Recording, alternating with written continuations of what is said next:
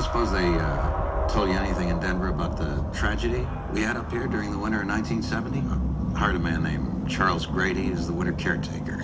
From what I've been told, I mean, he seemed like a completely normal individual. But at some point during the winter, he must have suffered some kind of a complete mental breakdown. He ran amok and uh, killed his family. Hey everybody, welcome back to the Luck Dog Podcast. This is your host, Elias Roush. Today we're discussing The Shining, 1980, directed by Stanley Kubrick, written by uh, Stephen King. This two hour and 26 minute movie, written by Stephen King, screenplay by Stanley Kubrick and Diane Johnson. Um, most people know this notoriously as Jack Nicholson, Shelley Duvall's, and Danny Lloyd's movie. However, this is also adapted very much by uh, from Stephen King's novel The Shining, and uh, here is the synopsis. A family heads to an isolated hotel for winter where a sinister presence influences the father into violence, where his psychic son sees horrific forebodings from both past and future. So, Jack Nicholson plays Jack Torrance, Shelley Duvall's Wendy, Danny Lloyd is Danny, Scat Scatman Crothers as Dick Hallorann, um, and Philip Stone is Grady, and uh, Joe Turkel is Lloyd. So, everyone knows that this is one of the most uh, talked about horror films and referenced horror films of all time. Uh, the performances in this are transcendent. Uh, Jack Nicholson looks absolutely insane from the first frame. Uh, Stanley Kubrick, from the first frame, you realized has an absolute eye for film and cinematography and just beautiful uh, landscapes. Um, and you're in, you know, you're in for a treat. The casting, like I said, the music is amazing. Let me see. The music does a lot of the lifting, honestly, in this because I don't actually think this movie is that scary. It's more suspenseful. Uh, the composers are Wendy Carlos and Rachel Elkind, um, but it, it's phenomenal to be honest. Um, the atmosphere in this, like I said, it's more suspense than it is horror, so you don't see terribly too much uh, blood, guts, and gore in this. But the atmosphere and the way that you're you don't know what's going to happen, that's that's what you're gearing for. The camera work, like I said, Stanley Kubrick, he's probably most notable for this movie because of the camera work and the, the location, the Overlook. The Overlook Hotel is very much uh, a character within this movie. Um, so there's I think it's called Room 237 or 238. Uh, I, kind of forgot which one it was, but uh, there's a documentary on The Shining, and uh, a lot of people kind of refer to it when talking about uh, The Shining. Let me see. Room. Is it Room 237? 238? 237, I believe. Yeah, and that is a documentary on. Uh, and it's an interpret. There's different interpretations of Stanley Kubrick's uh, the film The Shining. Um, I'm not. I have not seen that, so I'm not really going to talk about it. Most of this is just strict impressions and uh, what I saw on the screen. I've I fucking love this movie. I think it's uh, one of the best movies to demonstrate what you can do on uh, a, a, in a in a bottle film. Um, I know it was kind of a relatively big movie in comparison at the time for just that little of uh, those little actors. It was a nineteen million dollars went on to gross forty four million. I think that was the opening weekend. Um, but yeah, th- uh, this movie goes on uh, on the shelf as one of the best. Uh, the camera work, like I said, can't say enough good things about it. Um, so I'm not going to talk too much about like what I think the interpretation of the movie is. Really, I'm just going to talk about uh, plots and whatnot. Certain things happen in this movie that cannot be explained without saying they're supernatural. So yeah, there's a supernatural element to this. Um, I honestly think that what Bald Move said a couple years back on their review is that the music does most of the lifting for it, and I I kind of agree. They they spoke about the interpretation of The Shining is completely changed if you change the music because originally they had the 1980s synth track in the back, which would have really dated this movie. I think that the use of classical music is what brings it uh, and enables it to to be played at any time and not just send you back to a certain time. Because when you're watching it, it doesn't feel like you're sent back to like a certain specific time. It just feels like just some kind of vague sense of uh, presence and maybe early uh, mid 1900s. Um, but yeah, I was just like, this is so good. And you can see directors like Robert Eggers on The Lighthouse and uh, Ari Aster in Hereditary and Midsommar, Samar. Um, yeah, I think that you can see the influences that Kubrick's left, I mean, for many, many years. So, yes, undoubtedly, The Shining is one of the most memorable, most atmospheric, most transcendent pieces of media of all time.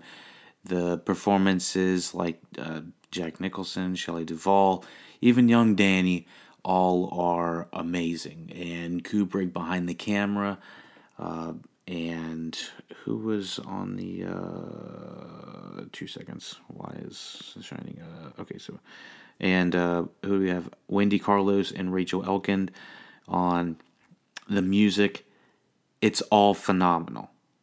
Now, let's uh, talk about this in proximity to his other work real quick. Now, The Shining was his third to last movie, Kubrick's third to last movie. I've seen Full Metal Jacket a long time ago, but uh, let's just kind of go back, rewind of his last few movies. Uh, Eyes Wide Shut, 99, his very last movie, uh, Kubrick's last movie, for $65 million. I know it was uh, very much talked about. I don't know the critical reception on it. I think most people find it in decently high regard. I know that almost drove Tom Cruise and Nicole Kidman crazy. Um, Full Metal Jacket in 87, almost 10, 12 years before um, or over 10 years, sorry. For $30 million, Full Metal Jacket. I remember that movie traumatizing me as a young boy or a young man. I know we were probably like 12 or 13. It was all the guys were, you know, hanging out playing video games. And then we just sat up and watched a movie for the night. And we ended up watching Full Metal Jacket. And I was like, God dang, this is this is insane. And uh, I just remember that really leaving an impression on me. I need to go back and really look at it for more uh, cinematic marital value. But The Shining, the third to last movie that he produced for $19 million seven and seven years before uh, eight metal, uh, Full Metal Jacket, um, he really did take some time in between his movies. It seemed that uh, Stanley Kubrick didn't like to go into project to project in his later years um, as opposed to his earlier years. He had a movie coming out almost every two years. Um, so, yeah, The Shining, absolutely transcendent. The only problem in my in my personal opinion, this is may not be universal for everybody, um, and I think that Stan, uh, Stephen King actually was pointing some of this out as well. Um, I'm not exactly sure if this was what his problem was with the movie. Stephen King notoriously does not agree with how uh, The Shining was interpreted, uh, adapted by Stanley Kubrick. So the my main problem would be the fact that we never see this family as a consolidated unit. We never really see them working together and being happy as a family. So we're kind of thrown into this world almost immediately from the first shot, the first helicopter like shot. It, it's it's amazing to see. However, you know, if we're starting the story out with them driving directly into, uh, I think it was Colorado or something like that, and they're not really showing anything that happens before, we're not exactly sure you know, if this family was ever really, you know, um, a happy family. It, it, it's very well possible that given what we're what we learned throughout the movie that something terrible happened and they've been you know they haven't been on the same page ever since. Um, let me write that down. Okay, so uh, let me see anything else we want to talk about. Yeah, the, the that's my main issue with this. It feels slightly abrupt to see um, the main character kind of lose his mind, and it mostly seems like has he always been losing his mind, or has he been on the verge of losing his mind, or what? You know, what's kind of going on here? So that that's my main essential issue, and I'm also reviewing this movie mostly because uh, Doctor Sleep is coming out this week, and we've already reviewed it, and we've released the review for Doctor Sleep as well. Um, I want to say that it's probably going to be top 10 of the year, in my opinion, um, on my list at least. But it uh, definitely is an interesting sequel to this, which I think I have stated enough that, you know, young Danny, um, the child actor's name is. What is his name? Danny Lloyd. Was amazing. I can't believe this kid did not continue to go on to act, or his folks just decided to put him in this traumatizing ass movie with Stanley Kubrick directing and uh, Jack Nicholson going crazy. So I can't believe that Danny Lloyd did not continue to go act after this, uh, you know, amazing movie that he's in. I mean, he's amazing young actor. He is able to put on so many different performances um, you know, he's kind of has this like possessed um, voiced, and he does this little finger movement that I'm pretty sure is advertised. This was that was his idea to do the little finger when he's um, kind of acting like another persona. It is it's amazing to see what this kid can do. So let's talk in spoilers real quick about The Shining. I mean, if you know anything about The Shining, it's this you know the transcendence of this man going into going into madness and the majority of the movie is revolving around dealing with uh, abuse and uh, I would say isolation and loneliness, as well as I guess being overworked in a way. I I, I want to say that probably Stephen King and his um, and Stanley Kubrick probably see themselves parts of themselves as this writer um, in some parts. So as Jack Nicholson's character in some ways, but also they see themselves possibly as Danny in some ways. So, um, yeah, along with, like I said, the camera work, like the tracking shots of Danny going down the halls. How did they even do that in the seventies? I feel like the cameras were probably the size of cars back then, and I don't, I don't even know how they got it down the halls and you know got it uh, to that degree. So, let's jump into spoilers right now. So at the very end of The Shining, we're in spoiler section. We see a photo of Jack Nicholson in a 1920 is it a 1928 photograph of uh, him at a party that looks like the party that he's been attending the entire time. It's kind of the mind bender that you would expect Kubrick to pull on you, but uh, I'm assuming this is what happens at the end of the. Actually, no, it does not happen at the end of the movie, and uh, sorry, at the end of the book, because I believe at the end of the book, uh, the the hotel is burnt down, or it's in flames of some sort. So there is a slight difference in the the movie and in the way the book end. But um, okay, so he is in a photograph of the Overlook Hotel, July 4th Ball 1921. And so it's kind of hard to tell if he is been ingrained into the hotel like the hotel has like absorbed his soul or if he's always been part of the hotel so there's kind of this mind bender that you don't know what exactly is going on. Is is is uh is Jack Nicholson uh, a ghost? Is is Jack Torrance a ghost? Um, so there, there's very much uh, that question going on.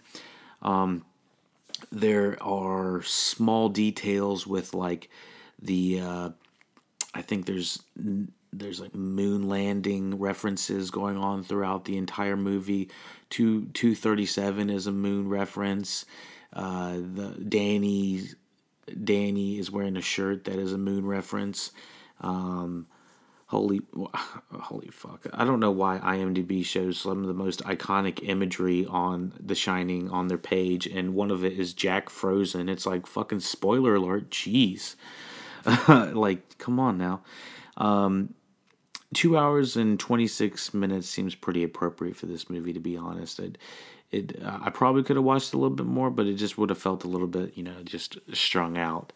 Uh, Let's talk about the small details in the background of the the Overlook Hotel. There's no way I'm going to be able to cover it all. I'm uh, mostly because I'm exhausted right now. But I, there's there's just so many small little minute details, references, and things that uh, you'll catch go you know rewatching it over and over. One of the things is the the the caretaker, uh, played by Philip Stone, who plays Grady, the racist ass Grady, who spills that shit on uh, Jack Torrance and takes him to the bathroom and starts talking about, you know, uh, Scatman Crothers' characters. Hallorann is coming to, uh, you know, is coming to save, you know, the kids, and you need to do something about it, and they need to be corrected, corrected, and it's like was it's like wait hold on a second what is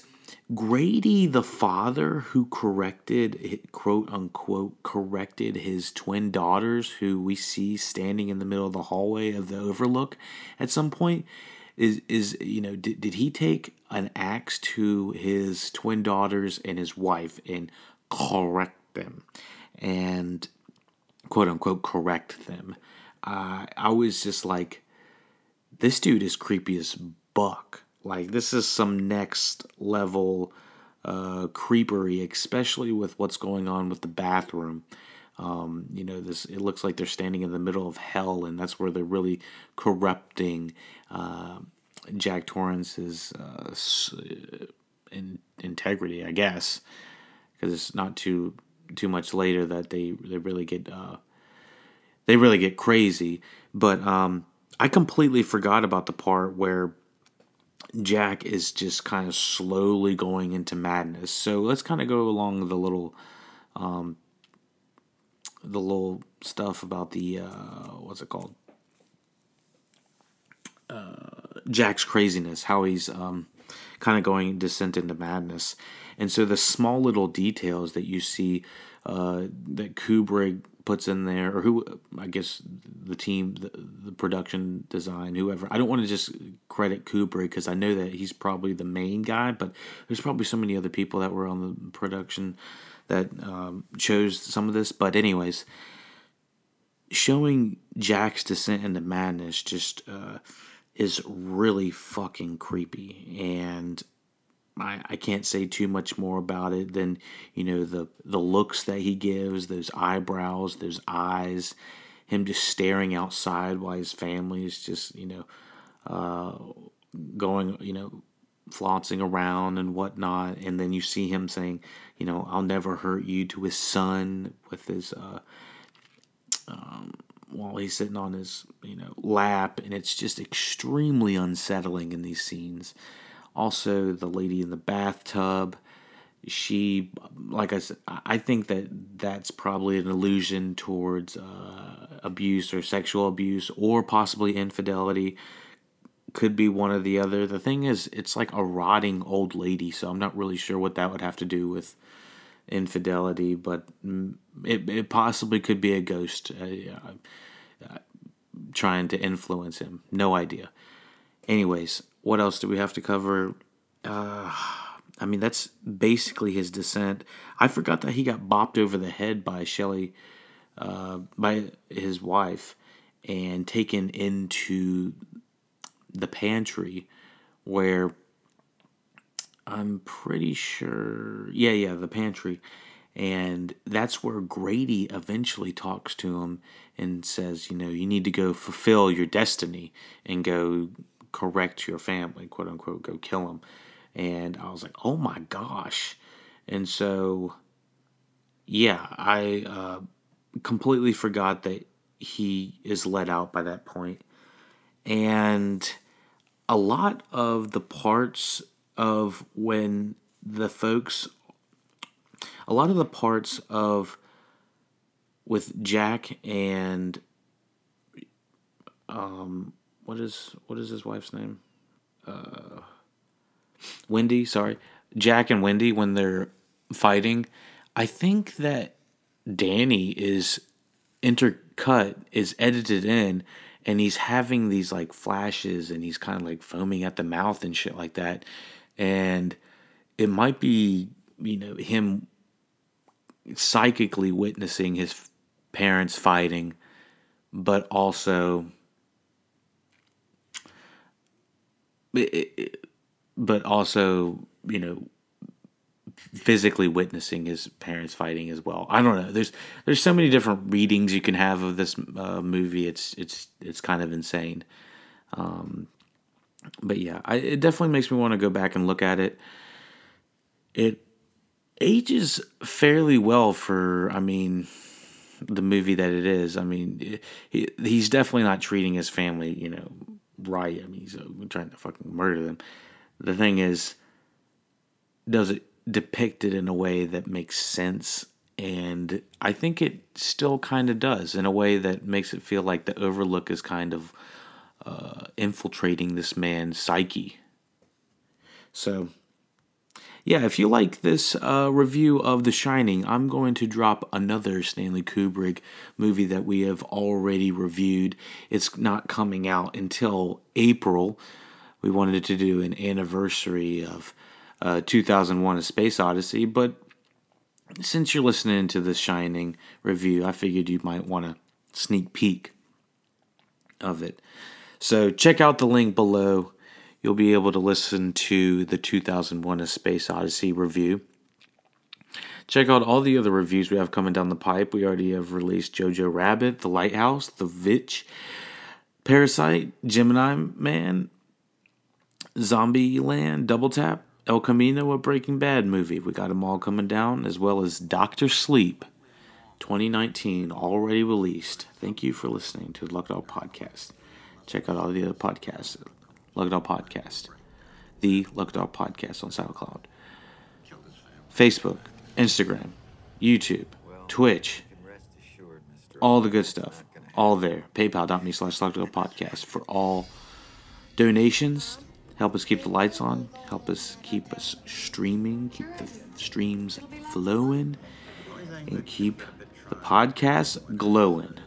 Please rate us five stars on iTunes to keep us high in the ratings. Thank you, and take it easy. Have to deal with this matter in the harshest possible way. I do that. I killed you and Danny. You did this to him, didn't you? I'm not gonna hurt you. I'm just gonna bash your brains.